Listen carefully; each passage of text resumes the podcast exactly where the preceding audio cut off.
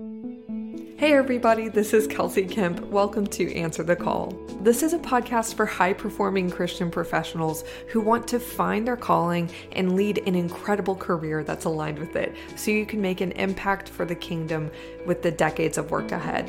Today we get to hear from Gavin Menechini. He is so inspirational, and I know that you'll love his story of going from photography and having his own business in photography to tech sales to now essentially functioning as a sort of co founder with a really leading role at a booming virtual reality tech startup that I cannot wait for you to hear about. This is going to be big slash kind of already is.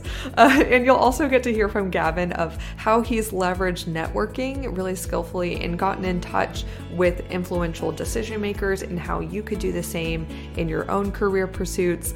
I love all the examples he gave and practical instructions. So that's super, super helpful of what you're going to hear there. In addition, a super fascinating element to our conversation was all around investments and getting into the investing world and gaining financial freedom, particularly through real estate, and also his perspective with startups too. So this could not be more fascinating and fast paced of a conversation. Buckle up, maybe take some notes, and I hope that you enjoy. Gavin, we're rolling. Welcome, and let's just kick things off with a quick like who you are and what you do now, and then mm-hmm. we'll rewind to get more of the interesting career story that got you to this point. Yeah, absolutely. Well, thanks for having me, Kelsey. Excited to be here. Uh, my name is Gavin Menechini, and then right now I work at a fun virtual reality startup called Immersed, and I'm a strategic account executive here, which is a sales and business development focus. Uh, but since I work at a startup, there's a bunch of other hats I wear too at our company. Okay, so many things that you are so good at just quickly explaining that, but let me just highlight the virtual reality startup thing.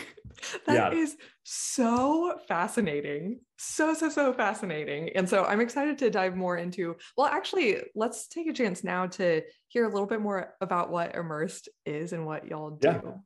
Yeah, absolutely. Would love to share. And so it is very fun. Uh, so Immerse is a work and productivity virtual reality software, and we make VR offices. And so we're partnered with Meta, which is now, which face, Facebook now turned Meta, which I'm sure most of us are probably familiar with now. We also partner with Microsoft and a big Asian company called HTC.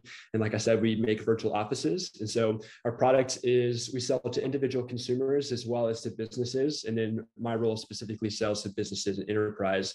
And so there's kind of two main use cases or ways that you can use Immerse. And so the first one is, is that it's a multiple monitor and focus tool. And so I work on a MacBook Pro. Most people probably have MacBooks or, you know, some Dell PCs they work on for work. And so instead of you just being confined to your one laptop screen with Immersed, all you need is a headset. So we like to use the Quest 2 from Oculus and Meta as our favorite headset. And then you can have Immersed on your headset and your computer, connect your computer screen to your headset, and then bring your computer screen into virtual reality and then duplicate it. It would be the same thing as you having having three or four or five physical monitors, plug it into your computer and having an extension of your computer for more screen real estate. But now you can do that in virtual reality and you can shrink the screen, you can expand it to the size of an IMAX screen, you can push and pull it like Jedi with the Force. It really is pretty crazy what you can do. And then all of the cool environments that we have in virtual reality, since you're kind of in a new world, since you're putting on a headset, um, all the environments we've created are all designed to help increase your cognitive focus. And so if you go through our reviews, people tell us that they're way more focused and more productive and they get into a state of deep worker flow way more easily than they would outside of work. Uh, so that's kind of the main value of multiple monitors for more screen real estate, as well as at being a focus tool. And then on the collaboration side, uh, you can customize your own avatar that you can bring into virtual reality to look like you. And so instead of us having a fun Zoom meeting, and Zoom is fantastic and been very helpful, obviously, uh, but there's one of the, the challenges and pain points with current companies and people is that lack of connection.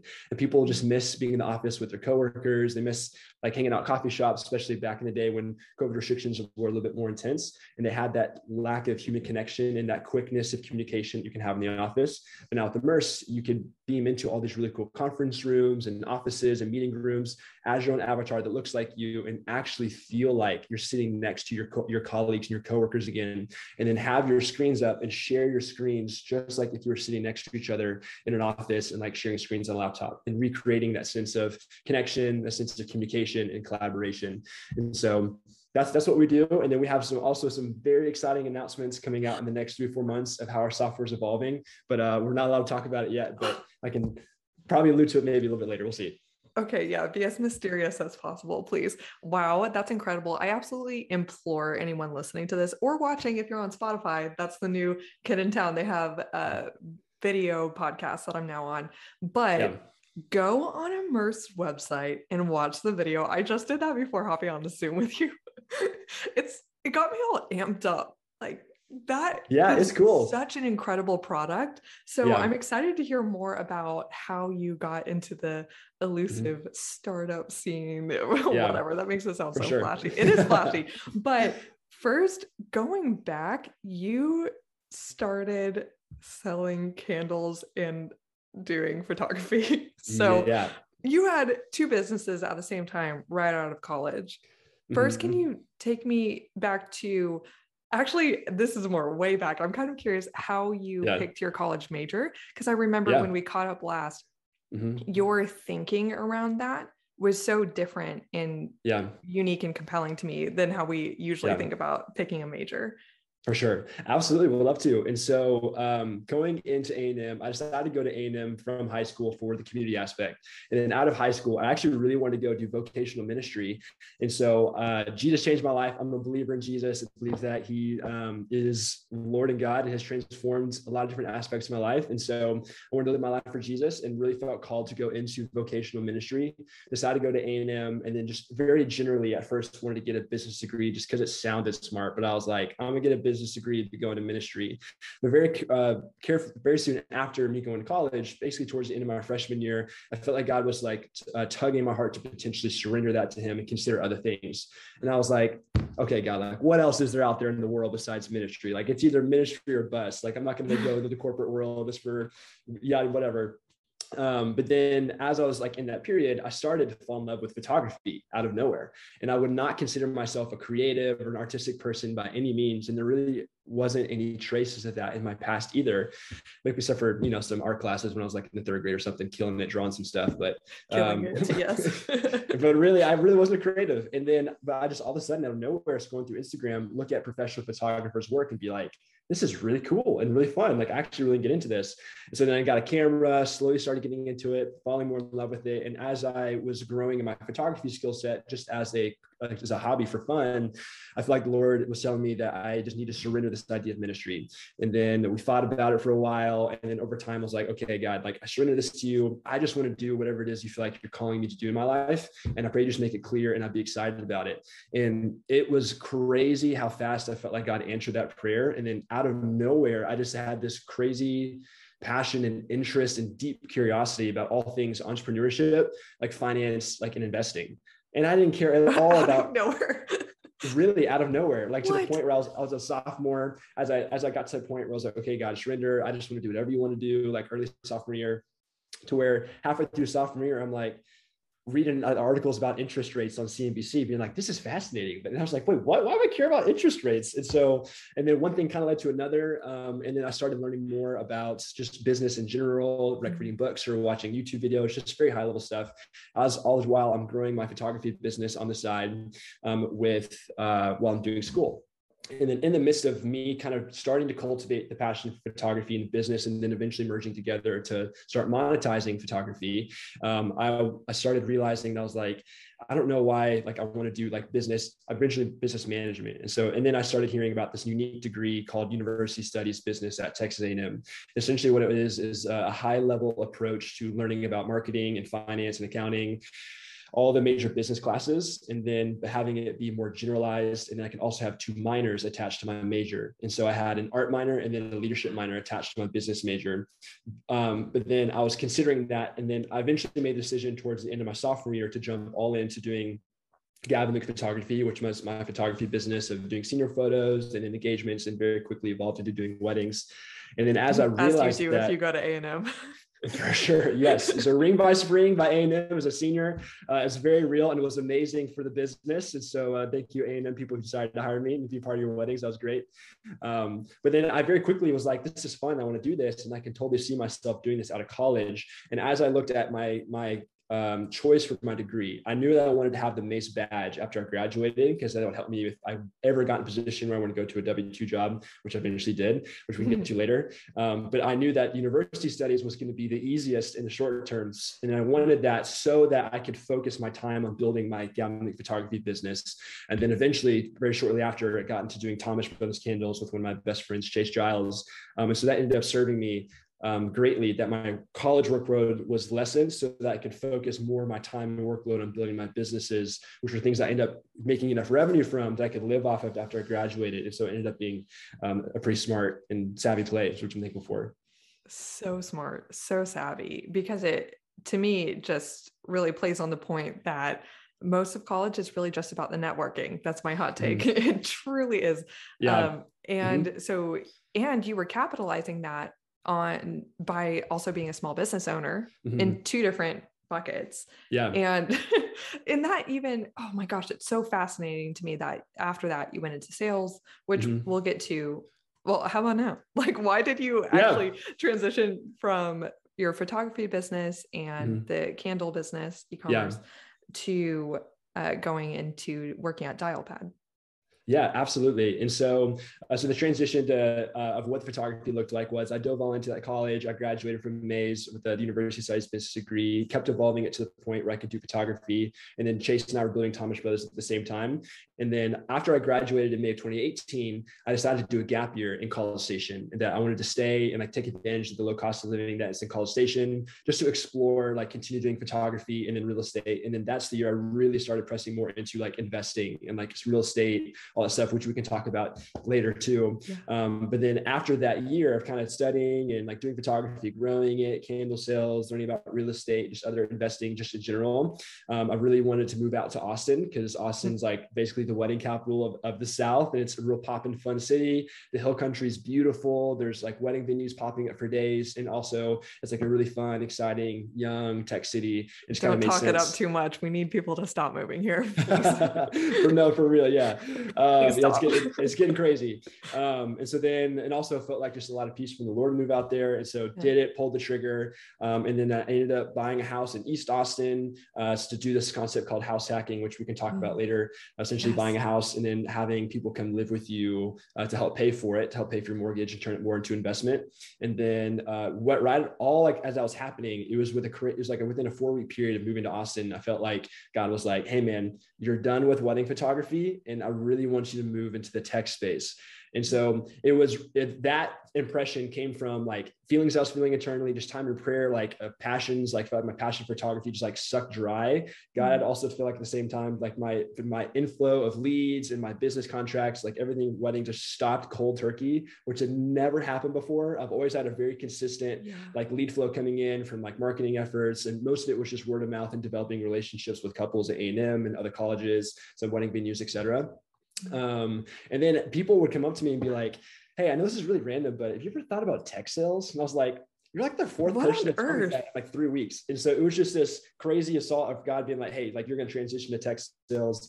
So then I started thinking about it, literally got on Google's like how to build a resume, enter, because I didn't focus on like going to go going to get a W2 job because I my photography business was doing so well. And I was like, I'm gonna do this and I'm gonna do real estate investing in candles, and this is how the direction I want to go.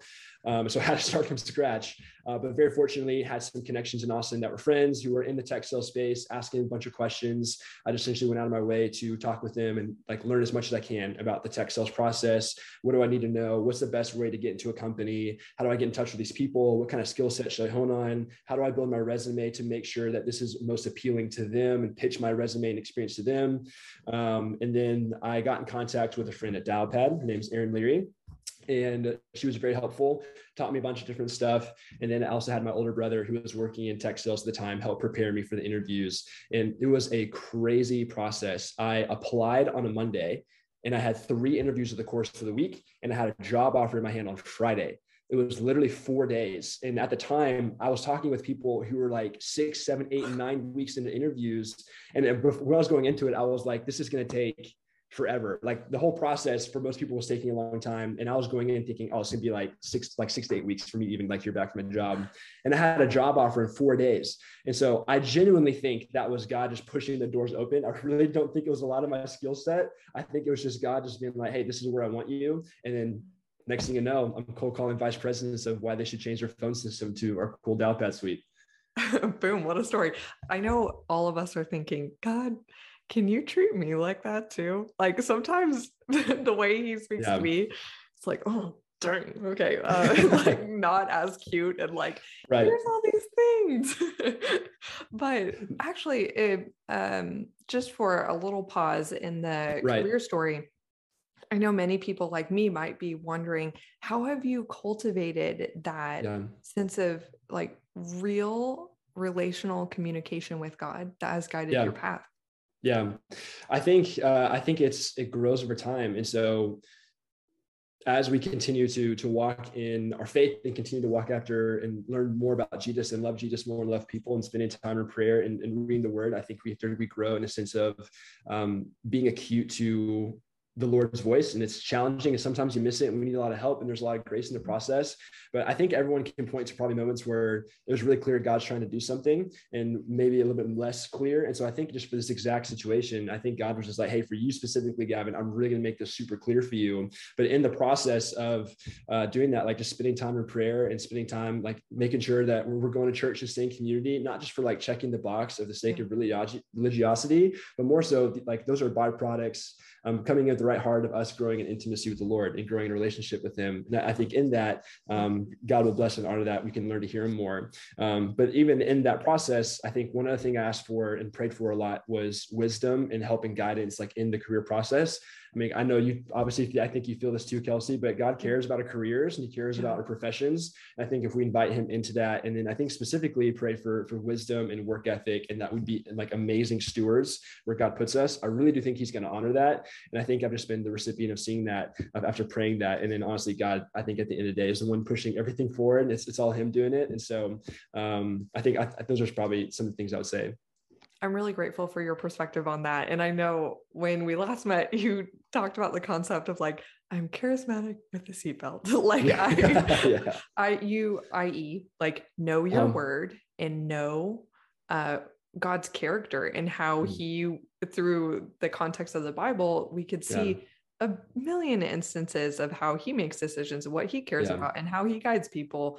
In the process of learning that, we see that he is all powerful and can do wild things beyond our comprehension right. or ability mm-hmm. to even ask him for that level of blessing. Yeah. Um, but so that's like the seatbelt, you know, the context. Mm-hmm. It's not like, I don't know, you can be more trusting that you're not just hearing your own voice yeah. of asserting your will, though, of course, that happens to all of us. Um, right. Um, but you mm-hmm. are incredibly trusting and bold with God. I know you speak. I know you lead. I know mm-hmm. you uh, care about my mm-hmm. career. And yeah. also, your follow through with um, offering up your work work ethic to him too.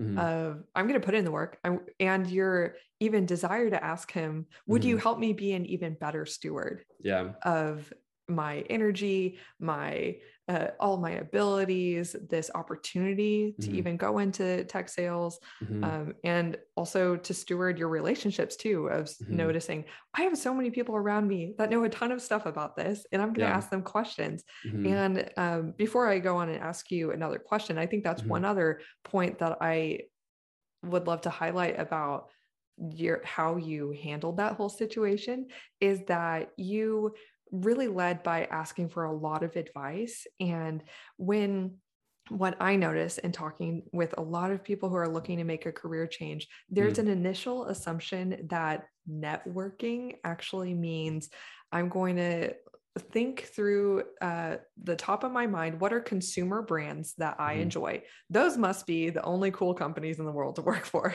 when yeah. in reality, there's so many that are outside of your awareness. Uh-huh. All right, so I'm going to look at their website, fall in love with their marketing, which is for consumers, and convince mm-hmm. myself mm this is the kind of company that I want to work for. Yeah. And then you try to find somebody who works there, and you just ask them a couple questions about what's the culture like, mm-hmm. or um, more surface level things like that. And I've noticed there in the back of their minds, there's often this thought of, I already know I want to work here. So I'm just waiting to get to the punchline where yeah. I ask for them to get my resume to the hiring manager. But yeah. instead, you are leading so sincerely with, I need advice.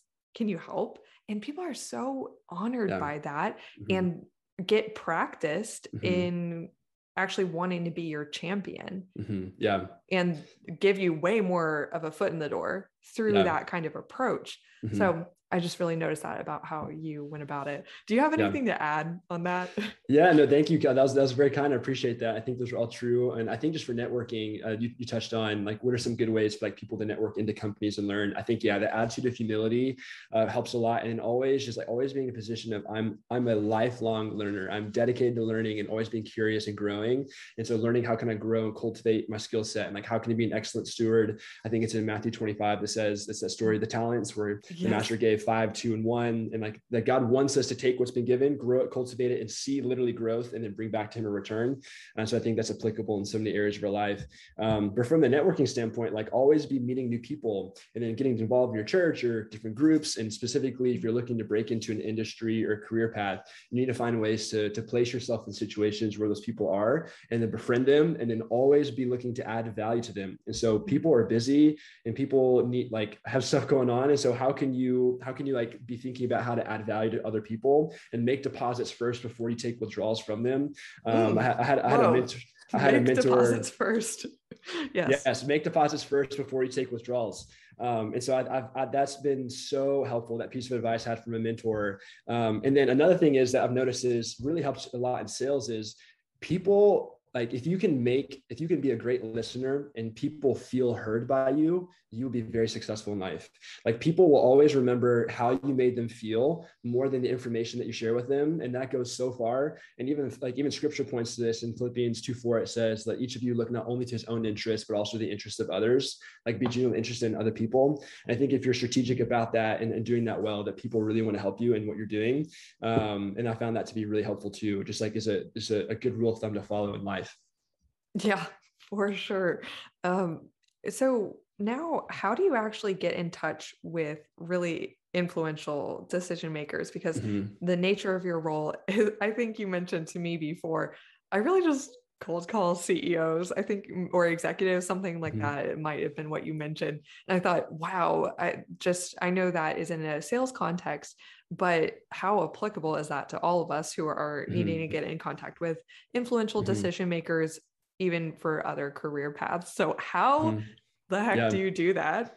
And then what's your yeah. approach in the initial email or phone call? Mm-hmm. Yeah, great question. So I did a lot of this at Dialpad. I do a little bit less of it now at Immersed, um, but just in general, getting in touch with people that you can get in touch with.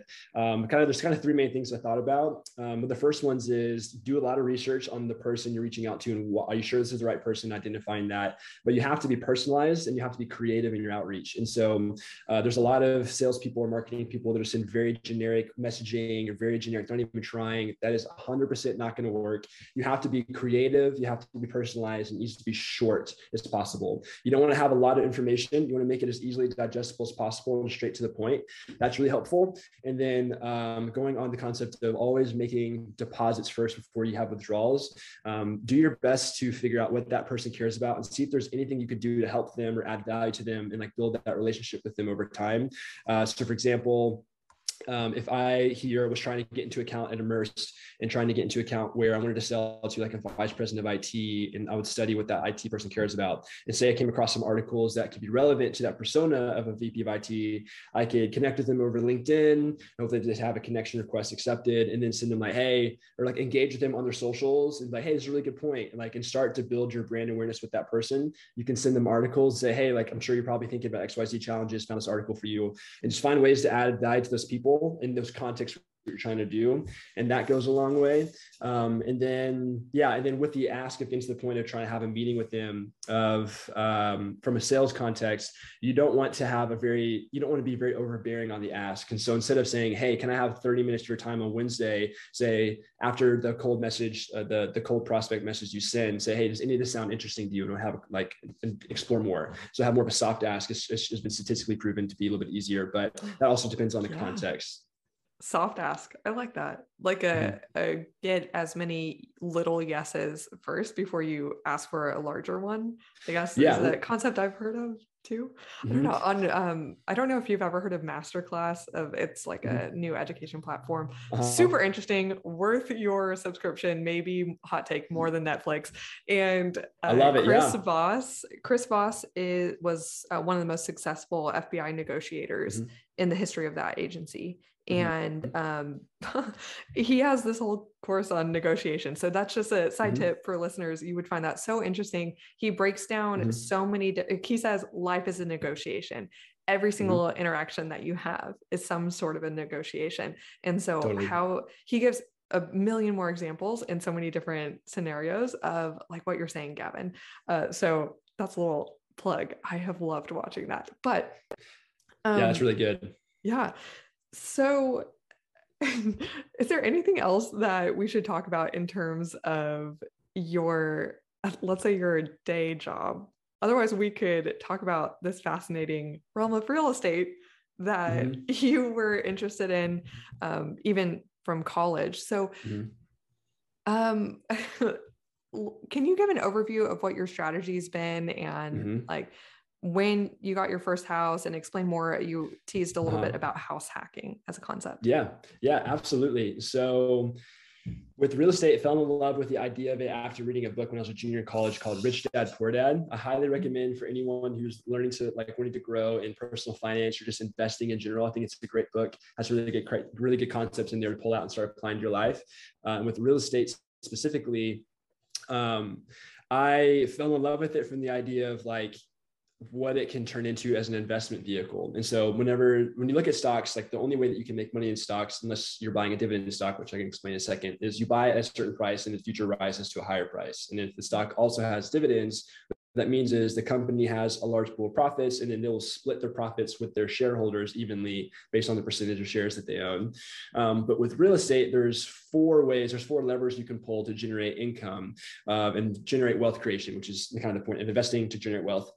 And so with real estate, the, the property can appreciate by itself in value. It can also create passive income streams. Uh, so you uh, you buy a house and you have a fixed amount of expenses to run the house. And there's only there's only five expenses. And so you have the mortgage payment, you have the insurance, you have property taxes, potentially an HOA, and the fifth one is setting aside money for repairs whenever stuff breaks inevitably. Um, and then if your rent income is higher than all five of those expenses, then you're making profit per month. Um, and then the third way is through um, taxes. And so there's I'm probably people probably heard of real estate investors maybe like having more tax breaks, probably more specifically with our old president Donald Trump. Um, and so he has figured out the tax loopholes that are very legal and written to the tax code intentionally by our politicians. Uh, that there's just a lot of tax advantages to real estate. Um, oh man, I forgot the fourth one. But there's a there's three there's a, there's a lot of ways that you can generate income in real estate. Like that, like more so than uh, stocks and appreciation. And it also just seemed like a more safer. It just feels more safer to me. I can wrap my mind around it more. It's mm-hmm. a very simple business model rather than investing in some tech company that you like you have no idea how their tech works and the future of all that works. But it's a whole nother spectrum. Um, but yeah, that's kind of the reasons why I like it. And then strategies of getting into it. Uh, so obviously, it definitely takes some money to get involved into real estate, but there are ways to get involved in real estate investing without having cash that are a little bit more um, creative and like requires a little bit more knowledge. But with just the investing approach in general, um, I think there's there's like three levers that are really important. Like if someone really wants to grow and investing in general, there's kind of three pillars. The first one is you have to you have to control your expenses, like in order to save money to invest. And so you have to have that budget in order to make sure that you can save money to in order to invest. And then more so than controlling your expenses, you have to make sure you can find ways to increase your income to have that delta of whatever you're spending per month um, and then whatever you're saving per month, savings going up, and also continue to invest in education to get into there. And so, any any specific questions in there, Kelsey, what I could like where I could take this? I feel like I could probably go five or ten different ways here. Ah, uh, yeah, so many interesting ways. Let me think. I'm I am interested in more of what you've learned about creative financing. Uh, I okay. mean, first, right off the block, we could dispel the myth that you have to. This was often held by our parents who were under more of a eight to ten percent interest rate when they were at right. the age of buying their first homes. But now mm-hmm. it is incredibly common to not put twenty percent down. So that mm-hmm. already off the bat makes your cash required to purchase a house so much less. But yeah what else have you learned about creative financing that makes it more accessible for somebody to get into mm-hmm. their first property?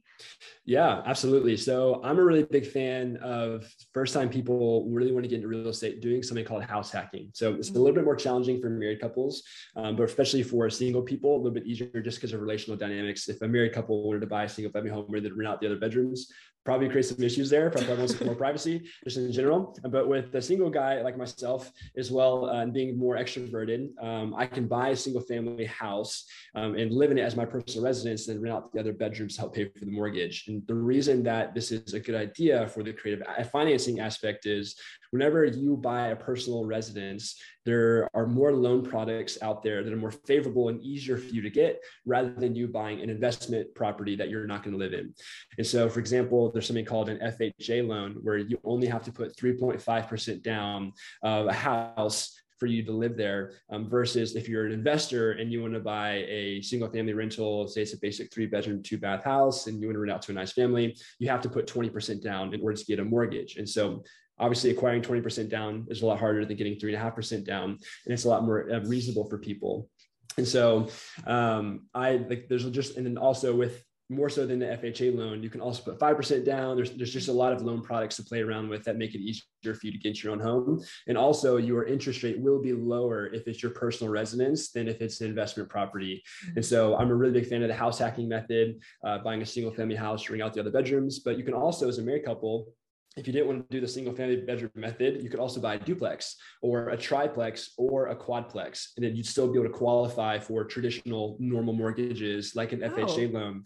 And so, example, for a duplex, you could put a 3.5% down and uh, say you found like a $500,000 duplex in Austin, which probably is a little bit too cheap, probably more expensive. But if you're in Dallas or Houston or somewhere else, you can probably find one around that price point. Mm-hmm. You can live in the top or bottom unit and only put 3.5% down the entire property. You can rent out the other unit and the rental income income from the other unit can greatly help offset the costs of your your total unit in totality and have it be more so of an investment. And they can pay for all of your disposable expenses which are your property taxes the interest on your mortgage payment um, your insurance and then your your repairs so neat. Um, this is why I'm such a fan of the hashtag that my favorite real estate education company, Open House uh-huh. Austin, uh-huh. which they're national. It's not just about Austin, though, though that's where they started. But they started this hashtag houses before spouses.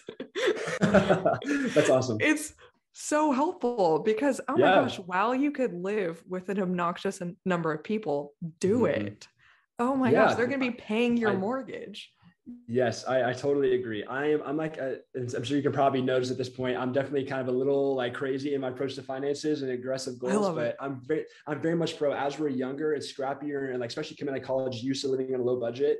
Um, naturally, as you progress in your career, your income should rise over time, unless you're like more nuanced and specialized, like a teacher or whatever. There's some other exceptions there, um, but even then, there's opportunities. But your income should rise over time naturally, and if you can keep your expenses low and then like shovel like away money into investing, like and do a little bit bit more higher risk, take more risk when you're younger. Because if you fail, it's like it's whatever. Like you have your whole life in front of you, and also you're gonna learn some really valuable lessons. But you can kickstart that net worth growth for all sorts of stuff you want to do in the future, for like paying for your retirement, or being able to like start funding your kids' college education, or go on vacations with your family, or if you want to increase the amount that you're giving per month, you can do that now, like because you have investment money coming in. Like you want to fund more charities and nonprofits, or you want a nice car, like you can pay for those things.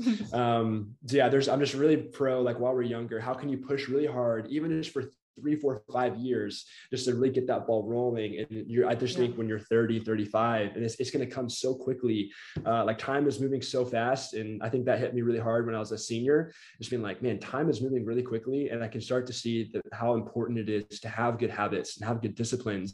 Because mm-hmm. the next thing you know, you're just going to look up and it's going to be six months later. Like it's going to be July 4th, like tomorrow. And right now it's January 21st. And what kind of habits do you have in place now that are going to help you be successful in the future for some of your your financial goals. Were you always like that? Or when did was it that moment that you're mentioning senior year or what really caused you to what feels like to many bite the bullet and mm-hmm. have mm-hmm. essentially a long-term mindset mm-hmm. versus fixation on short-term gain and pleasure? Yeah. yeah yeah that's a really good question. I definitely think there's a little bit about me. I think everyone is a saver spender and they're on a spectrum of saver to spender. So i think i'm definitely on the saver side but more so i this may sound weird, but um, as, as I was like getting older, I was paying attention to some of my older friends and I was just like sitting back and watching their life and what they're going through and what they're talking about, just being like, life's expensive.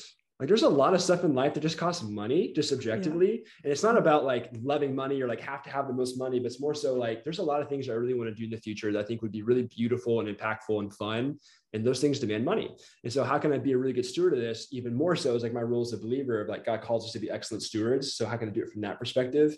Um, but also um, i think like the the the idea of compounding interest is fascinating to me. And even to start to see the little bit of the rewards from that is really rewarding.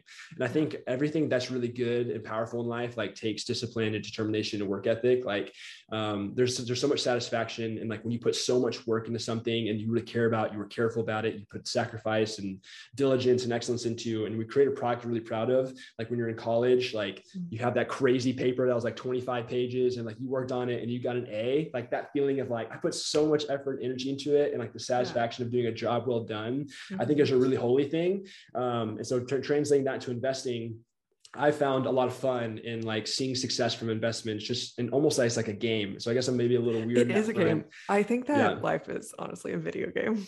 maybe I'm talking yeah, no. to the exact right person because whenever I say that, they're like, yeah. Uh-huh. "My friend," but you literally work for a VR startup, so yeah, no, literally, no, for sure. we sure, might be aliens. no, absolutely. It's so there's there's just a lot of fun and like building something and putting like really hard work and ex like an excellence and diligence into something and seeing that thing succeed. I think that's a really holy thing. Generally, like God wants us to work and put our hands to work and create value. Um, and so I think that I found that to be really fun and especially in investing. So I think just kind of the combination of naturally a saver. Uh, also, like I have really crazy goals of I'd really love to be totally financially independent by the time I'm 30. And so, which is kind of crazy. Um, but in order to have success in crazy audacious goals if you want that outcome you have to put crazy inputs to get a crazy outcome. And so mm-hmm. which demands like me studying or investing in real estate and, and stock trading and crypto stuff and all this stuff i think mm-hmm. is interesting. But also i think i'm also wired that way too. And i don't think that everyone should be as psychotic as saving 60% of your income and spending hours on end studying all this investing stuff. But i just think that's kind of direction god pushed me toward for a lot of different directions. And plus i genuinely thought it was fun. Um, but i do think there's an element of stewardship that as people in general, and even as believers, yeah. that we should be careful stewards of our finances. Um, but looking like look like the don't take the one marshmallow now, but take like think about the two marshmallows later and have some discipline yeah. and think about some good things in your life that where you were disciplined and how fun the reward was after hard work and sacrifice and patience, like it being worth it. And the vast majority of the time, it is. Wow, uh, I'm inspired, aren't we all? Um, what I'm kind of curious technically how you consider uh, financial independence because mm-hmm. I've kind of yeah. recently heard a few different ways of thinking about that. Like, is yeah. it just making sure that all of your comfortable, even living expenses are covered mm-hmm. by passive income? Or how would you categorize that? Yeah so i think it's a spectrum and everyone's going to have their own individual definitions but i think to some point it's going to be uh, to where you don't have to necessarily go to work for money anymore or you're not like you don't have to be as concerned about money as you were. And so for me specifically that means essentially creating a passive income stream that exceeds my current living expenses and then have that continue to steadily grow as i hope to get older and have a family kids i hear that they're expensive so i want to be able to pay for them. And so uh, I, I want to have that naturally grow too over time to pay for my living expenses. Um, and then and so I would call that financial freedom to where I don't have to go to work anymore. But I, I just, I'm just not going to, that's just not going to be me. I just more so want to free up my time to do what I'm truly yeah. passionate about and things that really excite me. And that having a consistent passive income stream that exceeds all my living expenses that gives me the freedom to go run after the things that really excite me and i don't have to like have to go to work anymore like i want that choice to be able to do what i want to do what i want to do amen and are you primarily accomplishing that through real estate or other mm-hmm. means? Because I know you mentioned other uh, investment vehicles? Mm-hmm. Yeah, so uh, I want that to mainly be done through real estate, but kind of when they kind of go into the immerse like transition of how I even got into immerse in the first place. Yes, yeah, um, So I was so I was working at Dialpad, uh, realized I had a knack for sales, was having a whole lot of fun there, uh, and then halfway through that experience, I got to meet my current founder and CEO Renji Bijoy uh, through my church I go to in Austin called the Well Community Church, and I uh, had a friend connect us, and he was like, Gavin, you got this guy named Renji, you guys are going to be boys you guys are totally to vibe with each other. And that totally ended up happening. And Renji just was just one of those people that I'm sure everyone probably has one or two people in their life that you meet them and within 10 minutes, you're just like, we're going to be best friends for a long time. Just that click is there. And that was mm-hmm. Renji. Uh, and then naturally over time, as I got to know him, he told me about a startup, which I shared about earlier, which was Immersed. And I've always been really interested in the tech startup world because I'm, I'm deep down, I really am kind of a little bit of a nerd on the tech scene, um, but also the entrepreneurship aspect of it. So it's this kind of cool blend of I love tech and like this is like a purest, most high risk, high reward form of entrepreneurship tech startups where it's like you fail or it's like super successful. Um, and so that was fascinating and then VR has always been interesting. And so then eventually Renji showed me Immerse, and this was like over two years ago, where it was like really beta, like it was really, really beta, but uh, beta. super beta. But I, uh, I remember putting on the headset and connecting my computer screens, and I was immediately mind blown. I was like, this is 100% the future. I totally see it going this direction. I was fully convinced within seconds, and I immediately got a grip for it, understood it, saw the value, what it was doing. And Renji was like, you picked this up so quickly, and I was like, one, because I was a gamer growing up and I'm a little bit a nerd deep down secretly. Uh, and then two, um, I just totally see it. And then we naturally developed a friendship and then over time, uh, I joked with him. I was like, dude, I would literally quit my job and come work for you if you ever need a sales rep. And so like, there's like, there's that kind of bold like presentation of like, I would literally quit my job, come work for you. Um, and then uh, he, COVID happened. It ended up obviously being COVID. COVID was COVID, but ended up being a huge blessing for Immerse because at the time it was kind of a crazy idea that you can like work in VR. That was like, what's even a thing? Then COVID happened and a bunch of venture capital firms and potential investors were like, wait a second, everyone in the world is working from home. Companies can't go in the offices anymore. The sense of connection is going to go down. Collaboration and productivity is going to go down. Your idea makes a lot of sense now like i'm going to invest in your company and so at the time, there was only six of them. And then uh, they received a pretty large round of funding for the set, the, the tiny seed stage company they were. And then uh, was like, hey, man, like our enterprise interest is growing exponentially. As I've gotten to know you, I think you'd be a great fit for a company. I'd love for you to come on and be one of our first sales reps and then help me build out our sales work and help me with like go to market strategy and essentially really operate candidly as like a VP of sales or like chief revenue officer and sales rep in general. It's kind of combination. And I immediately was like, where the heck do I sign? And so I say all that to say, um, I took a significant pay cut to, in order to come join Immerse. But the flip side is, is to have equity in the company in the form of stock options. And so this goes back to like, this was my finally my first opportunity to lean more into, I really do believe like people should be doing high risk, high reward activities more so when you're younger, one from an investing standpoint.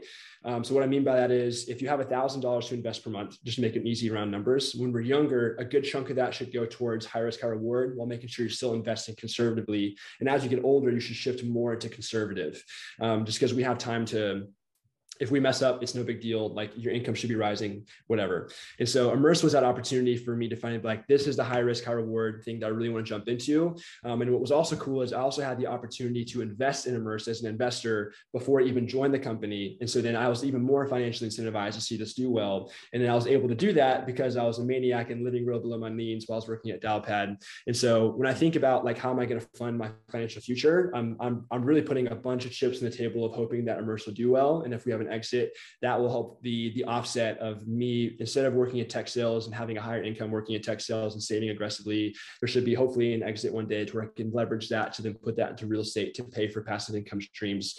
Um, and then the upside would be if Immerse, the, the better Immerse does, the upside will be tremendously higher than if I was just at a, a tech sales startup. And so I'm really playing a higher risk, higher reward bet on Immerse and um, um, and it's been really fun. I've learned a lot along the way but that's kind of the approach i take now. And most of my real estate stuff is like on the side since i'm probably averaging 55 65 hours a week sometimes 70 working at our startup.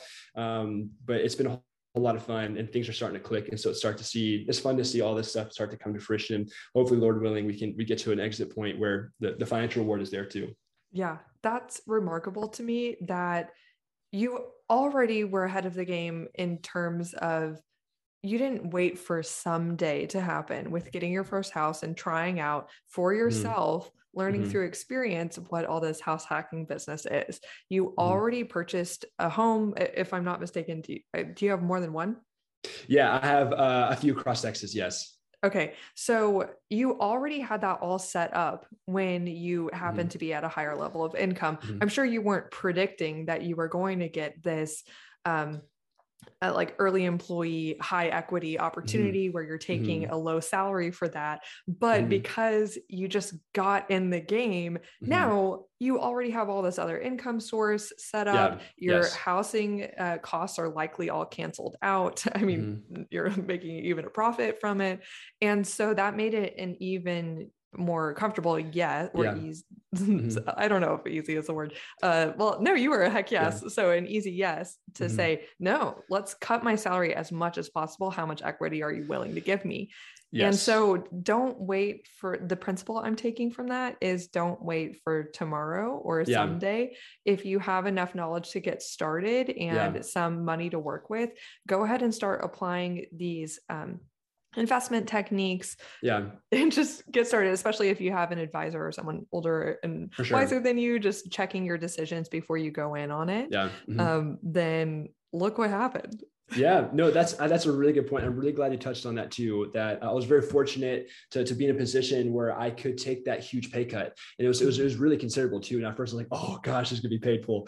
But I, I saw the opportunity and because of all the things you mentioned of setting up house hacking the other passive income streams that weren't like significant but it was a good chunk to help offset that salary huge salary reduction um, it allowed me to take that risk of going in. And like what you mentioned i saw the opportunity and i took an even greater risk. I said renji i want the lowest salary yeah. you to give me in the highest highest amount of equity. He go, okay. And so I, and I had to figure out how to be scrappy over the past 18 months of living really well below my means because I, I couldn't, I literally couldn't afford it because of the mm. significant pay jump. But fortunately, as Immerse keeps growing, the equity value is growing. And then as we hopefully raise our next round in the next two to three months, I should also have a salary bump to get closer to where I should be, but still under. Um, but I had, I had, I was prepared to make that jump, and I, it was easier for me to make that switch of a high risk, high reward decision that hopefully, the Lord willing, will pay off. We'll see how that turns into. Um, and yeah, kind of going to that point of like luck like is when opportunity like preparation meets opportunity. And so i got lucky of joining immerse um, but i was prepared because i was saving and aggressively i was hopping the game like you mentioned and i was in a financial position where i could take a huge pay cut as well as invest in immerse um, to take that risk. And so hopefully if it pays off we'll see we'll see dividends from that. But um, yeah like being prepared for that was was uh, very grateful and i think a really good uh, hopefully tip for your listeners and you were even ready for that preparation meets luck moment in terms of the initial, yes, God, okay, I'm going to go into tech sales. Mm-hmm. So you even had that background and skill set to begin with by yeah. the time you met Reggie and he mm-hmm. said, Hey, guess what we need? Yeah. Or actually, you were offering, here's what I could give. And this is a right. very compelling skill set for mm-hmm. what you're building. And mm-hmm. so all of these yeses, big and small, they build on each other. Like a mm-hmm. faithful mm-hmm. yes, mm-hmm. it will only keep on compounding mm-hmm. into kind of crazy things. Like it yeah. is peppered throughout your story. Yeah. Uh, I know that you hinted at this a little earlier of like, I uh-huh. have really neat things that I am looking forward to hopefully being able to do with uh, later years in my right. life. Mm-hmm. What are some long term goals and dreams that you yeah. really love? yeah. Yeah, absolutely. And so more so than the financial independence by 30. And then obviously want to look more and more like Jesus every single day. I think uh, kind of the more long-term goals, medium-term goals, hopefully a little bit faster is I'd love to keep help building immersed to the point where we can get to at least a $5 billion market cap, which is kind of crazy, but we want to set it really, really huge. I think that'd be really fun. And then I've also, we've also had a lot of friends and family investor company. And so this idea of me working in immersed and then having friends and family from across the board through crowdfunding, invest in companies in our company company, they are also going to reap financially from what we build. And so it's it's a cool blend of excitement but weight that I feel of okay, I really need to make sure I'm stewarding like what yeah. we're building because we, they're literally funding my salary to go build this. And so mm-hmm. obviously our CEO Renji is doing that more so and holding that weight more so. And he's, he's excellent at it. And, and probably one of the most gifted, skilled people I've ever met. He, he's awesome. And also really loves Jesus. Cannot speak highly enough about him. He's awesome. Um, but in the future, like I'd love to get to a point where hopefully, Lord willing, Immerse exits, hit some goals of being financially independent and have some more to play with. My dream is to be a full time investor. Like I, I just love the financial markets. I think they're fascinating. It really does feel like a big game to me. And then I want to continue growing that skill set to the future where I could ideally open a hedge fund. And then I'd love to have people invest with me, maybe have partners. And then the goal of that would be to be successful from an investing standpoint, but to split a large chunk of their profits and to fund kingdom work across the world and have people come to know Jesus Jesus, support missionaries and gospel efforts. Uh, I think that'd just be really fun to leverage the power of huge level finance and investing skill sets to generate money and income and wealth to then distribute that to see kingdom advancement across the world. That sounds really fun to me. Um, and then in the future, if that was really successful, I think it'd be really, really cool. Like later in life, if it's possible, Lord willing, to be a reverse tither. And what that means yeah. is me live off of 10%. What? I income. never hear people talk about this. Mm-hmm. That's my dream give, too. and then give 90% of my income away. That sounds really fun. Uh, and then more on like the fun side, uh, I would love, I'm a huge car guy. Like I totally want to be that old dude with like a car garage. Like I'm Italian. It's like race racing genes are in me. I have to express it. I love to have like a suite of cars, and my, my dream car is a Lamborghini Aventador. So I'd love to buy one of those in the future. Uh, and I also love snow skiing and would love to travel the world and ski all the major ski resorts across the world. Holy cow. Uh, so, for the vast majority of what you were just saying, I was like, wow, I cannot believe all the things that we relate on in terms yeah. of like the dream of reverse tithe and a car mm-hmm. full or a garage full of luxury vehicles. For sure. um, but when you really lost me at snow skiing, I've never tried it. oh, it's the best. You have to do it. And so I was very fortunate. My parents are amazing. It took me snow skiing with my older brother basically every year growing up. And so I fell in love with the mountains and snow skiing. There's nothing like just hitting the slopes with a fresh powder day. It's, it's an exceptional experience. I mean, everyone who's a skier or snowboarder listening can totally understand to that. But I think it'd be so fun to travel the world and go do that. And specifically, I really want to go to Japan because of the way that they're the where they are in the climate of the earth. Apparently, their snow is more fluffy and powdery, if you will. But they also have two of my other favorite things in the world that are central in Japan, which is sushi. And apparently coffee mm. is like a huge part of their culture there.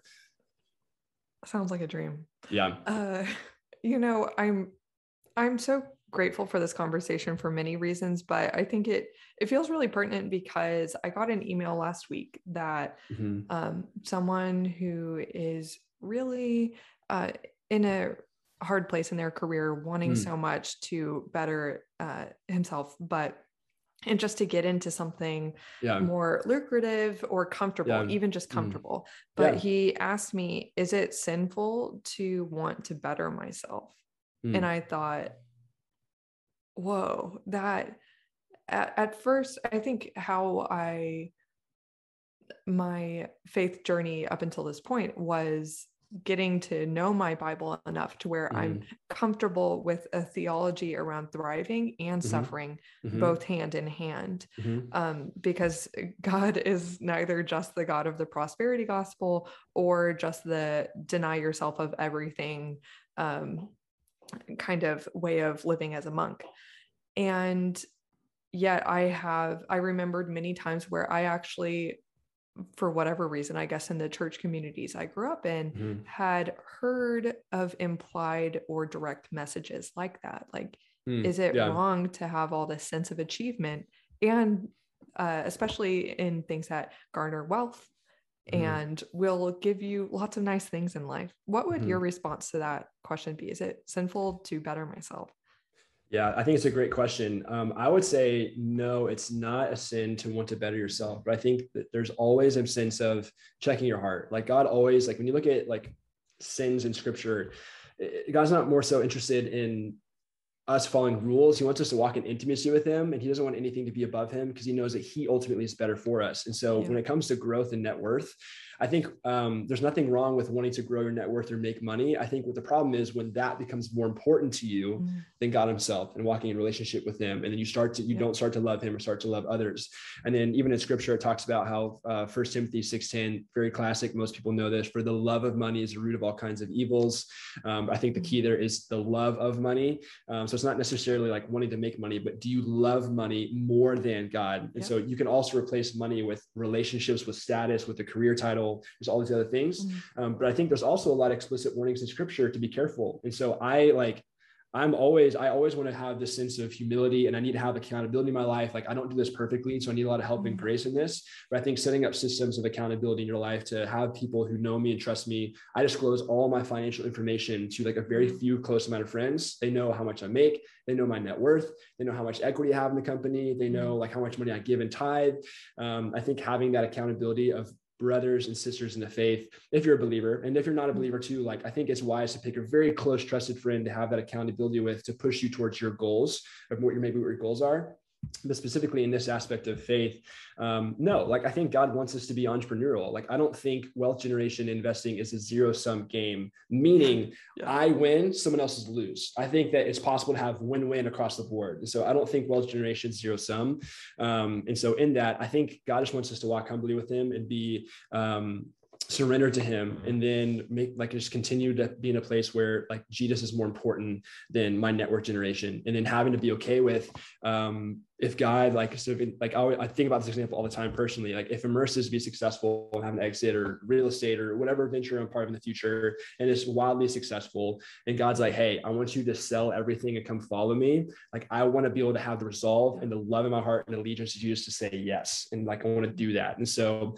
I would need a lot of grace and help if that came across that point, but he could do that. Um, but I don't think there's anything wrong with wanting to bet yourself. No, I think God wants us to be entrepreneurial and to be work hard and to be good stewards of what we have have. I think he just doesn't want that to be above loving him. And I think there's lots of ways we can help protect that. But I think you need accountability. You need people in your life. and You begin to the word and just have a, like a continued sentiment of humility and surrendering, surrendering that to Jesus.